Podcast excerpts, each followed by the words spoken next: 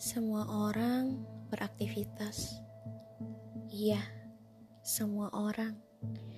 Dari bayi, balita, pelajar, mahasiswa, pekerja, ibu rumah tangga.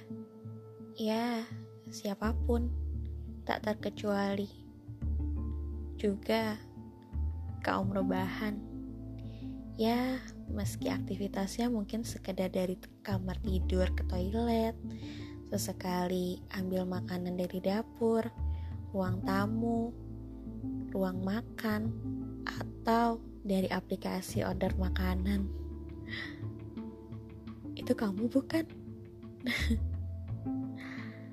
Rutinitas seorang pekerja muda, misalnya Senin hingga Jumat berkutat dengan setumpuk pekerjaan yang harus diselesaikan. Target kerja seminggu, rapat, workshop, seminar, dan berbagai aktivitas kerja membuat banyak pekerja ruwet, lesu, stres, banyak berpikir, dan lupa memberi asupan untuk jiwanya. Sabtu Minggu menjadi hari pembayaran atas segala emosi yang teraduk dalam lima hari kerja. Lalu, cukupkah? Hmm, cukup atau tidaknya waktu libur tergantung bagaimana manajemen waktu yang kamu miliki. Misal, Sabtu ini kamu ingin mengajak keluargamu keluar Ya, meski hanya makan bersama atau nonton film yang sudah kalian tunggu-tunggu yang baru rilis di bioskop. Lalu, minggu, kamu ingin di rumah saja untuk beristirahat, streaming YouTube, Netflix, sambil makan rumahan yang kamu beli di minimarket atau warung dekat rumah. Sah-sah saja. Menurutku, fungsi dari hari libur adalah merecharge. Hmm. Merecharge dirimu, hatimu, jati dirimu, pikiranmu, semangatmu agar kembali bugar untuk menghadapi lima hari ke depan yang mungkin akan penuh kepenatan. Jadi, kalau bisa, Usahakan agar hari liburmu tidak memikirkan pekerjaan dulu. Apalagi harus terus-terus bekerja lembur setiap minggunya. Karena sedikit atau banyak itu akan mempengaruhi mood kamu. Ingat, dirimu, hatimu, jati dirimu, pikiranmu, dan semangatmu. Semua itu butuh penyegaran. Mereka butuh asupan untuk menghindarimu dari stres, pikiran buntu, dan squel kerumitan lainnya. Lalu tentang me time. Hmm. Pernah gak sih ngerasa, aduh, kok gue penat banget ya, butuh ruang sendiri. Pengen rasanya ngopi-ngopi sambil dengar musik khas yang selalu dimainkan di kafe A. Atau um, gue perlu beli buku A, B, C. Itu ada nih di toko buku favorit atau di loakan yang biasa gue lihat. Kebetulan teman-teman gue emang suka kurang baca buku dari dulu bete kayaknya kalau diajakin lama-lama nyari buku. Seakan bisa mati bosan mereka kalau diajak ke tempat-tempat tersebut. Lalu, hmm, aku juga harus ke mall. Beli keperluan ini dan itu. Tapi, gak mungkin kan kalau gue ajak teman-teman gue buat beli keperluan gue doang. Egois gak sih gue? Sebagian orang mungkin masih memandang aneh melihat orang pergi ke toko buku sendirian, nonton sendirian, atau ke mall sendirian. Sebagian yang lain bahkan memandang, ih, kesepian banget tuh orang. Apa-apanya sendiri. Pasti jomblo deh. Menyedihkan. Gak punya temen.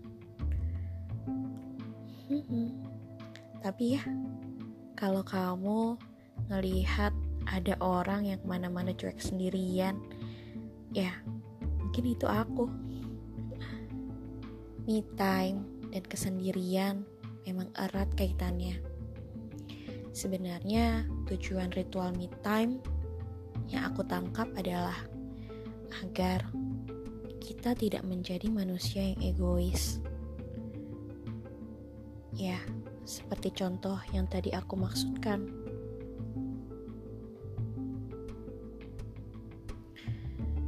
Sebenarnya me time itu banyak macam ya. Apa saja?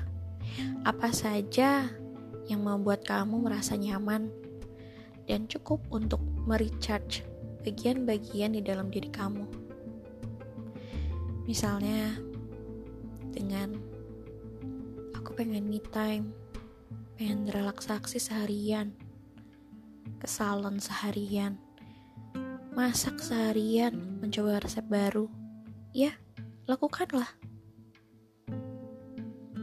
Luangkanlah waktu untuk memenuhi kebutuhan dirimu sendiri. Sayangi diri kamu. Utamakan kebaikan dan kesehatan diri kamu. Serta terimalah segala kekurangan maupun lebihmu. Sejauh ini, me time dan kesendirian bukan hal yang buruk, bukan? Tidak selamanya sendiri itu merupakan wujud kesepian. Dengan sendiri, kamu mungkin bisa belajar lebih, peduli lebih, bahagia lebih. Kamu juga bisa menghemat waktu, tenaga, dan emosi. Jikalau kamu ingat, kita dilahirkan ke dunia ini juga sendiri-sendiri, bukan? Berjuang menghadapi masalah juga sendiri, akan mati sendiri, lalu dibangkitkan dan dipertanyakan amalannya sendiri-sendiri.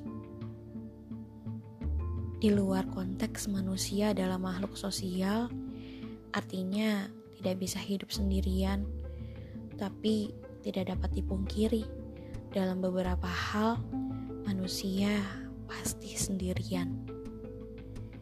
Maka berilah ruang untuk dirimu sendiri agar jika kamu berada dalam situasi sendiri, kamu pun juga bisa survive, mandiri, dan tidak bergantung kepada siapa pun objeknya, kecuali tentunya Tuhan.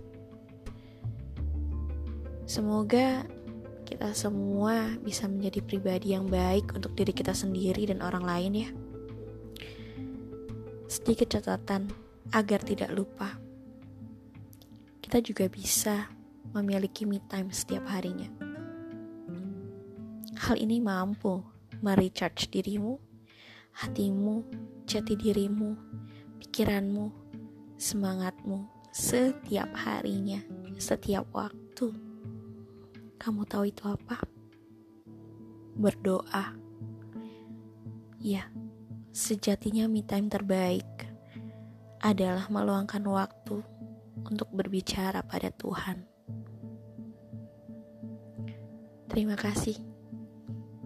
Terima kasih sudah dengar. Terima kasih sudah singgah. Terima kasih